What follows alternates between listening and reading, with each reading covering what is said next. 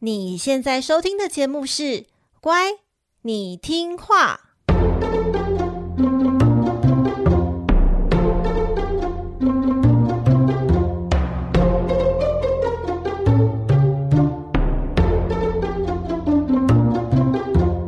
每集介绍一则故事加一幅名画，从故事的关键找出欣赏艺术的线索。只要听懂故事，就能够看懂名画。现在跟着我们一起乖乖听话。大家好，我是葵花子，欢迎收听《乖，你听话》。每集介绍一则故事加一幅名画，希望你听懂故事就能够看懂名画。葵花子哦，前阵子有和大家分享嘛，我去参加了一个 podcast，叫做《海苔熊的心里话》。和心理学暖男海苔熊呢，一起聊了两个希腊罗马神话故事。这两集啊，最近播出了一集呢，是第三百三十四集，我们解析了宙斯还有赫拉的故事，而海苔熊呢，也为我们分析了嫉妒的心理原因。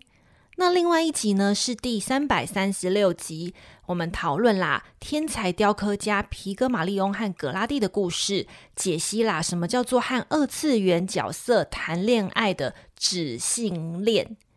这两集的内容哦，就是一个是宙斯和赫拉嘛，另外一个是皮格马利翁和格拉蒂。这两个故事哦，以前也曾经在乖你听话中分享过，我想你应该不陌生。但这一次呢，和海苔熊啊，我们是从心理学的角度在聊神话，我觉得非常的有意思诶，分享给大家，大家赶快去听哦。嗯，最近因为海苔熊的关系嘛，所以关你听话最近多了一些新听众，还有新朋友，那欢迎你们的加入。首先啊，要谢谢在 Apple Podcast 为节目留言的 Alina 林，还有一位朋友署名，嗯，他的署名叫做找很久历史 Podcast，终于找到 Hazel，觉得幸运的人。诶，这位朋友是否走错棚了呢？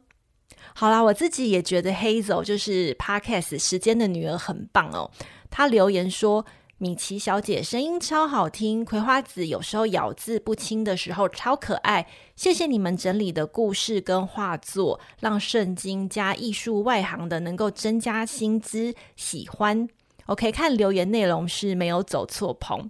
那至于呢，葵花子咬字不清楚这件事情哦，嗯。”其实我已经不止被一位小乖乖说了。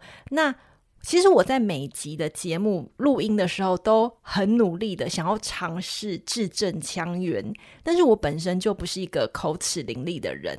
但再加上大家每次都说啊，口齿不清楚，很很可爱，很有自己的特色。那我也只能说，就是谢谢大家对我如此的纵容。那所以我决定要从这一集开始，开始走一个放飞自我，走一个摆烂路线。反正我又不是正音班的播报员嘛，对不对？所以我，我我觉得以后就是，而且我我现在已经没有同伴，我以前同伴就是佩锦跟米奇，他们两个都是超级字正腔圆的，所以我都很有压力。那现在就我一个人录音了，我就可以你知道 relax 一点，那就请大家多包涵喽，齁。然后呢，还有一位留言者，他的呃昵称有点长，叫做 i g g d u t u v f f u f f a d r h h h d e r。这是一个看起来很像乱码，但搞不好是一个神秘的密码的这个留言者。然后他留言说：“圣经？问号艺术？问号。”他说：“喜欢你们的以前讲艺术，但是现在啊都是在讲耶稣及圣经故事，感觉啊已经变成宗教频道了。”首先，我觉得我要先非常的感谢你留言五颗星，然后谢谢你有花时间收听还有指教。但是呢，我不得不说，其实我们从第一季在讲希腊罗马神话，就是在讲宗教神话啦。很多离奇古怪的故事哦，其实都是当时古希腊密教的宗教神话。所以你现在才发现本节目是宗教节目吗？好啦，开玩笑啦，我们正经一点。葵花籽要再次重申哦，乖你听话不是宗教节目，而且呢，我个人是没有任何宗教信仰的，所以我也无能为力啊，我没有能力传教啊，各位，我在第二季要做圣经故事还有宗教化的时候，就是在那个呃第零集第二季预告那一集哦，花了一整集的时间来和大家说明我为什么要坚持分享圣经故事还有宗教艺术的原因。那刚好节目最近有新朋友、新听众的加入，那就请容我再简短的和大家说明一下，是这样子的吼。西方文明呢，主要是由两大重要的精神思想支柱所组成。第一个支柱啊，是希腊罗马的人文精神；第二根支柱呢，就是基督教的宗教文化。在全球这么多亿人口当中啊，基督徒就占了二十五亿。这边的基督教其实它有三个主要的支派，就是第一个是天主教，第二个是基督新教，第三个是东正教。这三个呃教派啊，其实都是属于基督教。那对于西方人来说，无论你是否信教，这些故事都是他们日常生活中耳熟能详，但是对于我们来说是非常陌生的故事。所以葵花子在整理这些故事的时候，是尽量用口语的方式来讲出圣经文本的内容，有时候会加入一些历史或者是考古的解释去做辅证。我的重点不是在深入解经，因为我要再次强调，我不懂教义，我不是教徒，我没有能力去做解经的工作。我只是单纯的从故事原本的内容和大家分享这些故事，所以我觉得大家就放宽心吧，就是把这些内容当成一般的故事在听就可以了。因为我相信齁，听完我这边胡言乱语哦，讲这些故事哦，你绝对是不可能改变你原本的宗教啦。如果我真的这么强。那那我真的要考虑去创立一个新的宗教。不过齁，如果你光是听到耶稣这两个字就觉得好反感，就觉得哎呀，耶稣那就是宗教节目嘛。那我也只能说很可惜，因为基督教的故事哦，无论是之前讲的旧约，或是我们现在正在进行中的新约。这些内容呢，都是西洋古典艺术家取材的最大宗。我甚至可以这么说，就是这些内容甚至比希腊罗马神话转化成艺术品的呃数量更加的庞大。而乖你听话呢，从以前到现在都一直在秉持着一个精神，就是听懂故事，看懂艺术。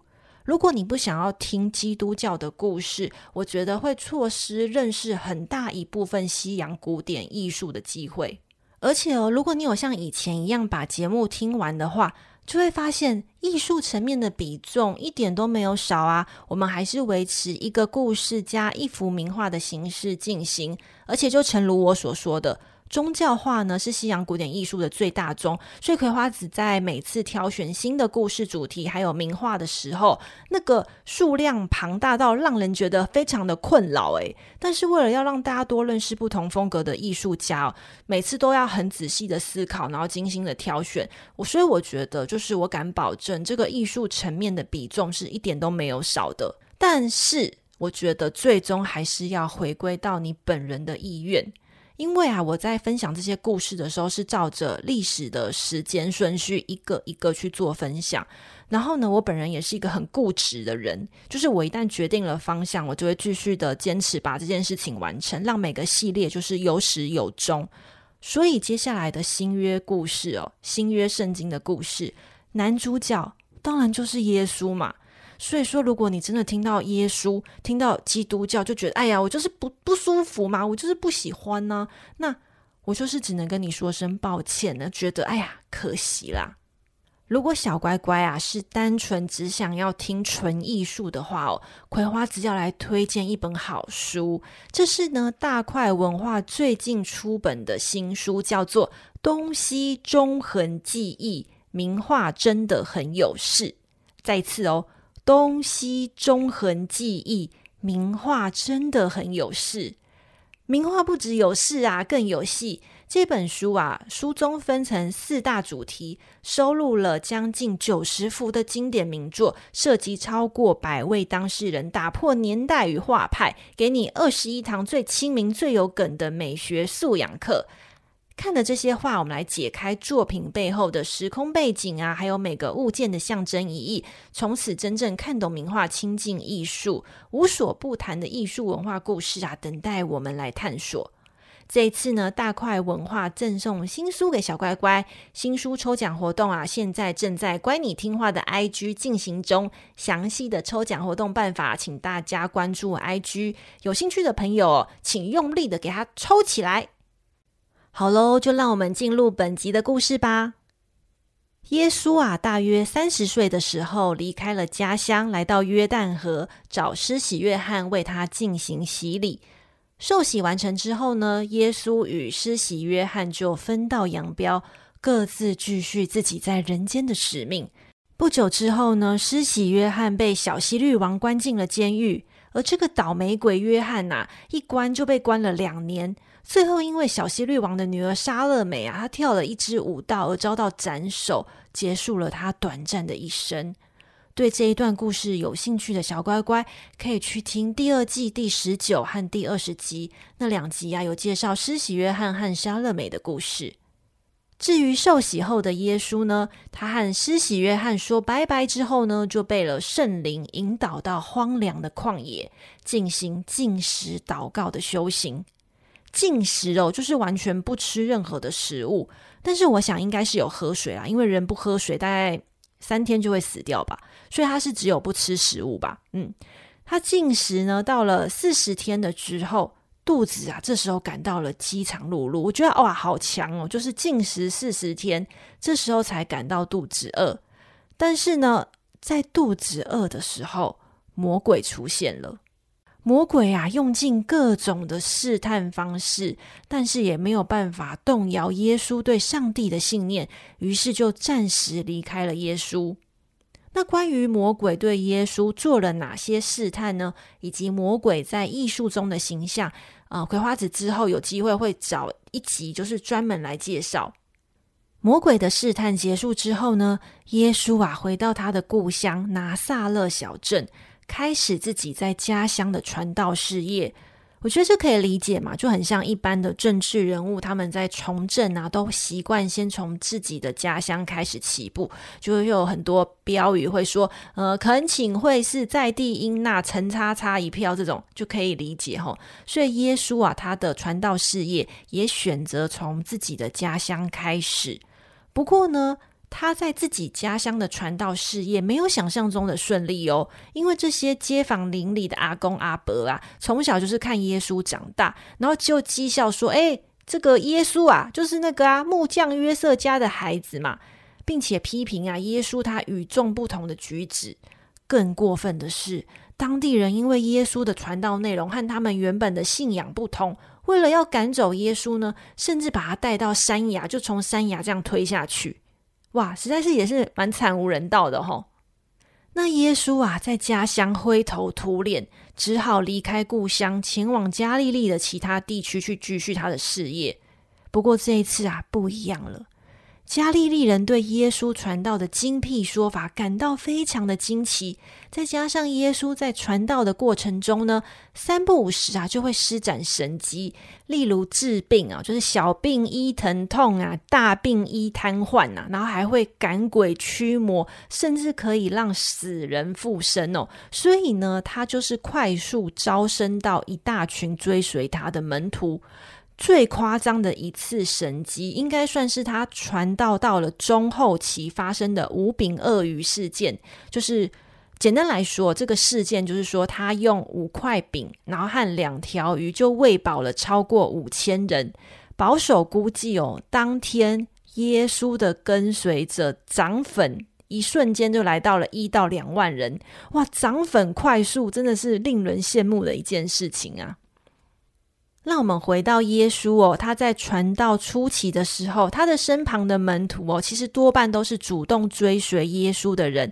毕竟他都展现了一大堆就是神机铁证，其实不相信也难吧。可是呢，他两年过去，当他听到施洗约翰被杀的消息之后，他开始啊，从身边众多的追随者中，主动去感召坚定、信念坚定的门徒。后来呢，就成为最有名的十二使徒。这边哦，葵花子跟大家解释一下这个门徒还有使徒的差别。门徒啊，其实指的就是学生。弟子或者是一般的跟随者。那老师和学生这种门徒制度哦，其实不只存在于古代社会，像是我们的至圣先师孔子嘛，他也有弟子三千嘛，其实他这个也是门徒制度。那也存在在今日许多传统技艺的专业领域中，像是日本料理店啊的学徒，常常听到就是说，好像要先从什么学扫地，扫地一年才能够去学如何洗米吼之类的。那在新约圣经的年代，其实不只有耶稣，其实各族各派的伟大思想家，还有宗教领袖啊，他们都会招收门徒。那门徒呢，就会跟着老师去学习，学习老师身上的技能啊，或者是知识，或者是人生哲学。这个是门徒的意思吼。那什么是使徒呢？我第一次啊听到“使徒”这个词呢，是从《新世纪福音战士》EVA 里面那个使徒。然后呢，每次使徒要来攻击地球的时候，那个定真寺就会一脸要死不活，然后心不甘情不愿的去打使徒。但是不得不说，《新世纪福音战士》真是部神作啊！我个人大推大推，《新世纪福音战士》有用到很大量的基督教的词汇，所以像是使徒哦。其实它指的原本的意思是指基督教在称耶稣还活着的时候，他的门生，就像我们刚刚提到的，他有十二使徒。然后后来呢，就是泛指就是被耶稣派遣奉上帝之命去传教的人，就叫做使徒。这个十二这个数字也是蛮奇妙的，因为像希腊神话的奥林帕斯神也是十二嘛，所以应该有一些特别的神圣的数字意念在里面，我猜啦吼。好，那我们故事就继续。那在这个众多的门徒中呢，被誉为第一门徒或者是第一使徒的人，叫做彼得 （Peter）。彼得，彼得，彼得，因为他之后呢还会出现在其他故事中。那这里就先请大家把这个名字呢先收在口袋里，先记着他。那说起耶稣还有彼得这一对师徒的彼此认定啊，是发生在耶稣来到加利利海发生的故事。当时呢，耶稣在加利利海的格尼撒勒湖边，众人啊簇拥着他，想要听他讲道。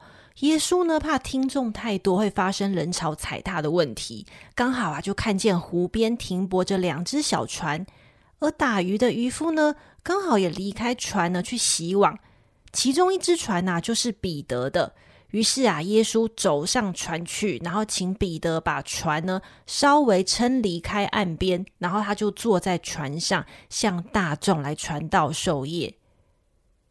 传道结束之后呢，耶稣要彼得啊把船开到水深的地方撒网捕鱼。彼得这时候就有疑惑啦，他就跟那个耶稣说：“诶，老师。”老师，老师，我们捕鱼啊，捕了一整个晚上都没有收获诶。可是哦，如果你这么指示我的话，那我现在就来撒网。彼得呢，按照耶稣的吩咐撒网，没想到啊，马上就捕到了非常非常多的鱼啊。这个渔获量多到让渔网差点就要裂开了。于是彼得啊，就急忙招呼其他的渔夫前来帮忙。最后这个渔获啊，整整装满了两只船。彼得见到这样子的景象哦，觉得自己配不上这样子的奇迹，于是他非常谦卑的跪在耶稣面前。而和他一起捕鱼的其他渔夫啊，包括彼得的兄弟安德烈以及雅各和约翰这两兄弟，也被当场吓得不要不要的。耶稣就对他们说：“不要怕，请你们跟随我，我将使你们成为得人的渔夫。得人就是。”得到的得，然后人民的人，得人的渔夫。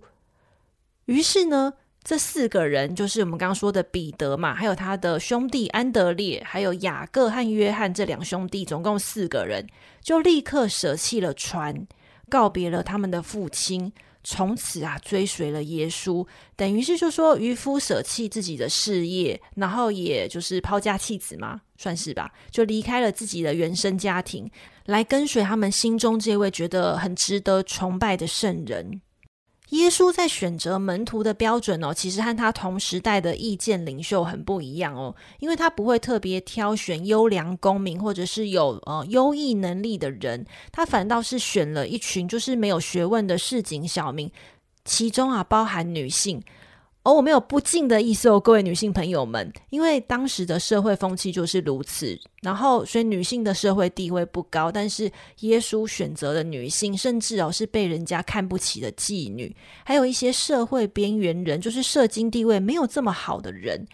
那耶稣他选定这十二使徒之中啊，前四位就是我刚刚说的那四位哦，其实就是社会地位不高的贫穷渔夫，彼得嘛、安德烈、雅各和约翰。那、如果你有觉得，诶，雅各和约翰、葵花子，你之前好像在其他故事中有说过，其实就是因为当时这个名字都是菜奇阿米啊，所以其实，在圣经中，无论是旧约或新约，都会反复出现这些类似的名字。被封为第一使徒的彼得哦，他是耶稣最亲近的门徒之一。在耶稣死后升天哦，就是由他来继承了耶稣的遗志，在各种非常艰困又艰难的处境下，继续带领门徒来传播基督教的信仰。因为那时候的基督教还是一个常常被罗马帝国所迫害的小小宗教，所以呢，彼得啊就被天主教会认为是第一代的教宗，但是。基督新教不这么认为，就只有天主教会是这么认为的。那彼得呢？他的最终结局啊，是遭到罗马皇帝暴君尼禄的迫害。他不仅啊被严刑拷打，最后啊甚至被钉死在十字架上，而且他本人坚持要倒着。倒定在十字架上，因为他认为自己不配和耶稣有同样的死法，而且呢，倒定在十字架上，就是头下脚上这样子定在十字架上呢，可以提前见到天国的荣光。我觉得，就是有时候宗教狂热者他们的信念是非常的令人觉得很惊人，到一种很不可思议的程度，诶。但是哦，也就是因为这些殉教者的牺牲，就是死得越壮烈，然后被打压得越凄惨，往往哦激起了更多有同样理念的群众产生更多的反动情绪。其实我觉得，不要说宗教，就是今天我们看新闻，有很多人依然的为自己的自由、为了民主而战的牺牲者。他们啊，把心中那种很向往的信念摆在生命之前，然后为了自己的信念而努力奋斗。我觉得，无论他的信念你是否认同，但是我觉得基本上这一股就是超越了生命的勇气，是不是一般人可以做到的？有时候看着看着，你会觉得非常非常令人敬佩。吼，那所有的宗教啊、企业啊，甚至品牌哦，我觉得他的那种创业成功的关键。其实就在于说能否吸引到就相同理念的庞大信众，像葵花子以前在讲希腊神话，分享那个酒神戴奥尼索斯他快乐又疯癫的成神之路。如果没听过的小乖乖可以去听第一季的第十九集，戴奥尼索斯他的快乐又疯癫的成神之路。其实当时酒神在招募他的信徒的时候，他用的方式是那个大家记得吗？就是散播酒精，然后呢，还有呃载歌载舞啊，然后在大自然中就是呈现一种很 chill 的那种很放松的那种心灵解放的那种感觉。那这个就是酒神他的宗教的教义嘛。那耶稣也是嘛，他出来传道授业、开班授课的首要关键，当然也是要先招生到一批的门徒啊。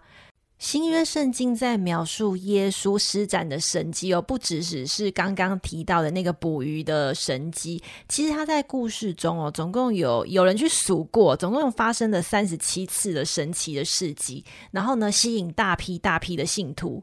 我们该如何看待神迹这件事呢？这些神迹是真的可能会发生的吗？例如我们刚刚有说嘛，就是治病啊、驱魔啊，甚至哦是使死人复生啊，或者是变出一大堆的食物等等等哦。我觉得信徒们就会相信这个是神的力量，然后相信这是真实发生的哦。我没有不敬之意哦，但我觉得我们也可以单纯的就是从神话故事的角度来看这些文字记载。因为呢，人们喜欢把超人的力量和自己崇拜的人做联系，在原有的事件中加进各种神奇的想象，然后使得这些我们崇拜的对象，他被神格化。那这些神机哦，其实我在看来，其实有点像是那种企业的创业故事，就是品牌企业不是都会有一些很美好的创业故事吗？就是你产品本身很好，但是你还是要继续加入一些广告形象美化过的包装，然后来可以吸引更多的人注意。我觉得神迹在我看来有点像是这样子的感觉，就是他的教义很好，但是在吸引当初耶稣在吸引这些教徒的时候，他就是包装了更多神奇的事迹，然后来吸引市井大众这样子。那在这一集的捕鱼神迹的故事中呢，耶稣啊他就展露了一手不可思议的捕鱼神预测，就是说他不用用神呐、就知道鱼群的正确位置。也许你也可以这样想说，吼，耶稣应该是有先听到其他渔夫说，诶，哪里哪里可以捕到鱼，然后他听到了，然后再去告诉彼得，然后被后后来就是被耶稣的门徒去头结尾，只保留下他神奇的事迹。我们当然可以从这种很理性的角度去解读哦。但无论如何，这一次的捕鱼神迹的确让他感召到他最忠实又最合适的前四位神徒。而这神奇的一刻啊，就成为艺术家在创造宗教化的常见主题——捕鱼神机。今天呢，要带大家看的作品哦，来自号称文艺复兴三大巨星之一的拉斐尔的作品，就叫做《捕鱼神机》。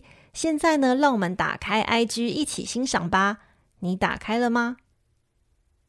十五世纪后期到十六世纪的前半期哦。意大利的文艺复兴运动达到了鼎盛。当时在艺术领域中啊，以号称文艺复兴三杰的达文西、米开朗基罗，还有啊就是拉斐尔这三个人作为代表。最早出生的达文西呢，他是全才型的天才，因为他除了精通艺术，对工程、数理、医学等各式各样的专业领域啊，也多有创新的研究。达文西是一个重度完美主义者，加上他非常的重视实验理论。他虽然留给了后世有很多关于绘画的理论研究，但是呢，他的画作大多都没有能如期完成。如果想要知道达文西的作品，我可以回去听一下，我们有讲那个基督的洗礼，还有他的天使报喜这两幅图。那第二位出生的是米开朗基罗，我们有说过米开朗基罗。他比较说，他喜欢说他自己是雕刻家，然后不是画家，全心全意的投入在人体雕像还有人体结构上的研究，再加上他天分够高，然后呢又有工作狂的性格，再加上他活得够久，他总共活了八十九岁，所以在他在世期间呢，他的影响力基本上是扩及当时整个欧洲的。基本上所有的艺术家就见到米大都是一种有神快拜这样子的感觉。我们可以来复习一下，我们之前有讲过他的《创世纪》，还有他的大卫像，就是有兴趣的小乖乖可以再去回头回头再听一下。那最后一位出生的，就是我们今天的主角拉斐尔。拉斐尔呢，他综合了达文西和米开朗基罗的优点，发展出他个人专属的风格——理想之美。什么意思呢？就是说，他笔下的女性人物啊，个个清秀甜美又温柔婉约。他画的大自然场景啊，风光明媚，而且鸟语花香。他的用色，他的画风，充满了各式各样的柔美、优雅，还有和谐的感觉。如果人们要为他笔下的世界找一个很合适的形容词，那一定就是秀美、秀丽的秀、美丽的美、秀美，专门是指那一种远离世俗的完美。而拉斐尔本人的个性啊，就如同他笔下那个美轮美奂的世界一样温文儒雅。尤其啊，是当你同期的名家，像是达文西爱脱稿，然后米开朗基罗又脾气很大。因为他的个性非常的 nice，所以他与每位委托人的合作呢，基本上都是非常非常的愉快。因此，他也成为教廷还有王侯贵族的好朋友。拉斐尔经营一个非常大的工作坊，很多画呢，基本上是由他来画草稿，再由工作坊接手完成，以此应付应接不暇的订单。虽然拉斐尔英年早逝啊。三十七岁就过世了，但是啊，仍然留下非常多的作品。拉斐尔死后葬在意大利罗马的万神殿，他的葬礼非常隆重，各个名流啊、各个高官啊都前来参加。然后呢，在他的大理石墓碑上，当时的红衣主教还为他题写了墓志铭，那个墓志铭叫做“他活着，大自然害怕被他征服；他离世。”大自然又怕自己也随之枯亡。这是什么意思呢？意思就是说，当拉斐尔活着的时候，他画笔下的大自然美到连大自然都觉得相形失色。但是呢，拉斐尔死掉之后，大自然却又害怕再也没有人能够呈现世界万物的美丽。我还会觉得这种墓志铭很浮夸哎，但是写得很生动哎，叫做“他活着，大自然害怕被他征服。”他离世，大自然又害怕自己也随之枯亡，真的是很会写。拉斐尔的绘画代表作啊，有雅典学院，还有他留下四十多幅的圣母指像，以及我们今天要介绍的捕鱼神机。捕鱼神机呢，其实是拉斐尔挂毯图稿的第一幅图。这个我们刚刚说到，它叫做拉斐尔挂毯图稿。挂毯就是挂在墙壁上的毯子，哈。挂毯图稿是当时的教皇利奥十世，在他一五一三年当选教皇之后不久呢，委托拉斐尔为梵蒂冈的西斯廷小堂所设计的一套七幅的大型织毯的设计图。这七幅图稿呢，正是描绘基督教会的创始人彼得和保罗的重要生平故事。拉斐尔挂毯图稿这个一共七幅哦，被认为是文艺复兴时期最伟大的宝藏之一。今天要介绍的名画《捕鱼神机》呢，就是拉斐尔挂毯图稿的第一幅图，描绘耶稣告诉彼得将他的渔网撒入水中，于是彼得呢就和其他渔夫伙伴奇迹地捕到了大量的渔获。在这个画面中啊，显示水上有两只小船，耶稣坐在其中一只小船的最左边，而穿着蓝色长袍的彼得呢，跪拜在耶稣的面前。彼得背后站着的啊，是他的亲兄弟安德烈。双手张开啊，表现出一副 “Oh my God, amazing” 这样子很惊讶又很感谢的肢体语言。因为啊，他们的小船上装满了各式各样的鱼，像是鳗鱼啊、沙丁鱼、鲨鱼啊、鲷鱼和贝类等等等。大家可以去看一下 IG 的放大图，来看看你自己认得哪几种鱼吼。那第二只船呢，描绘两名渔夫，他们呐正在费力的拉起一张满是鱼的渔网。他们也是即将要成为耶稣门徒的雅各和约翰。那另外一位掌舵的渔民呢，则是这两兄弟的父亲。他的存在啊，是试图让船来保持稳定。画中呢，出现了两种鸟类。第一种是盘旋在天空上的乌鸦群，它通常是被当作罪恶的象征。第二呢，则是在河岸上的鹤，它呢是代表时刻保持警惕。拉斐尔设计的挂毯设计稿啊，之后就交由布鲁塞尔的范阿尔斯特工作坊继续完成编织来制作挂毯。织工使用大量的银线、金线以及彩色羊毛和丝绸，整个啊富丽堂皇到不行。现在悬挂在梵蒂冈的西斯廷小堂中。如果啊，你有机会走进这一座小堂，抬头看天花板呐、那就是米开朗基罗如史诗一般的创世纪场景；而墙壁的两旁则是拉斐尔设计的挂毯，还有其他当时的艺术大咖啊，文艺复兴最精华的艺术大师作品啊，全部都浓缩在西斯丁小堂了，整个壮观华丽到令人眼花缭乱啊！我觉得，如果人生中有几个人生必去的艺术景点，那西斯丁小堂一定是前三名。挂毯呢是放在西斯丁小堂，那拉斐尔他的图稿呢，则是由英国王室来做私人收藏。从一八六五年开始哦，这些图稿就借给英国伦敦的维多利亚和阿尔伯特博物馆来馆藏。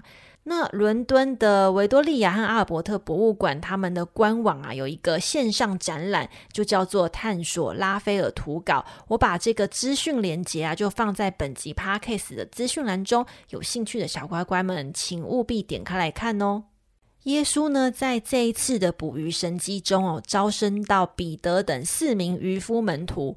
当时啊，他感召他们的话，不知道大家还记不记得？就是说，我要将你们成为得人的渔夫，意思就是说，教你捕鱼不如教你如何捕人。因为呢，渔夫撒网拉上来的是鱼，但今后啊，他们撒网拉上来的是救起来的人。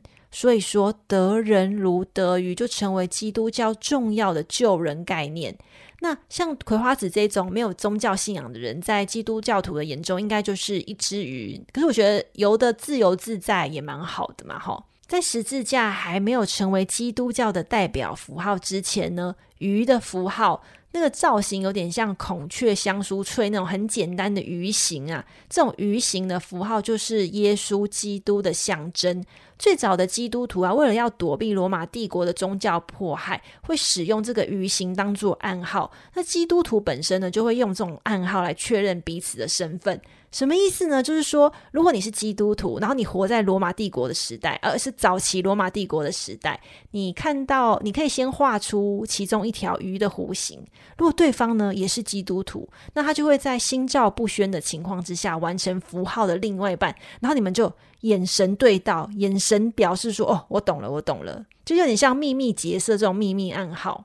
那鱼呢，本身就是一种美味的食物嘛，所以它常会出现在新约圣经中。除了我们刚刚提到的捕鱼神迹啊、五饼鳄鱼啊等等，其实艺术家在耶稣最后的晚餐上哦，餐盘也多半是画着鱼料理哦。我觉得应该是除了好吃，就是更多的意思，应该就是它有其中的神圣性在里面。本集部落格呢，补充了第一使徒彼得的故事，还有名画，还有捕鱼神机的其他画作，以及耶稣鱼形的符号图案。有订阅葵花子部落格会员的小乖乖们，记得去看哦。今天的名画和故事就到这里了。那我们最后来提醒一下，乖你听话的 IG 正在举办大块文化东西纵横记忆名画真的很有事新书抽奖活动。正在热烈进行中。这一次呢，也是开放多多留言来增加中奖几率的方式，请小乖乖们用力给它抽起来哦。那喜欢希腊罗马神话的小乖乖们，记得去听葵花子上，嗯，海苔熊的心里话第三百三十四集和三百三十六集，我们聊了天后赫拉，还有天才雕刻家皮格马利翁。那节目连接一样会放在本集的资讯栏中。如果你喜欢乖你听话，请帮忙在 Apple Podcast 为节目按赞五颗星，留下你的建议或任何想要对葵花子说的话，一起啊来帮节目往更好的品质提升。那就请大家追踪 IG，如果你愿意的话，我们更是热烈欢迎赞助小小节目支持运作啊！部落格的会员订阅方式、IG 还有赞助连结一样放在本集 Podcast 的资讯栏里。好喽。分享给你身边周遭同样对听故事或艺术有兴趣的亲朋好友们，你们的支持啊，是我继续加油的动力。这个频道是乖你听话，我们下集见喽，拜拜。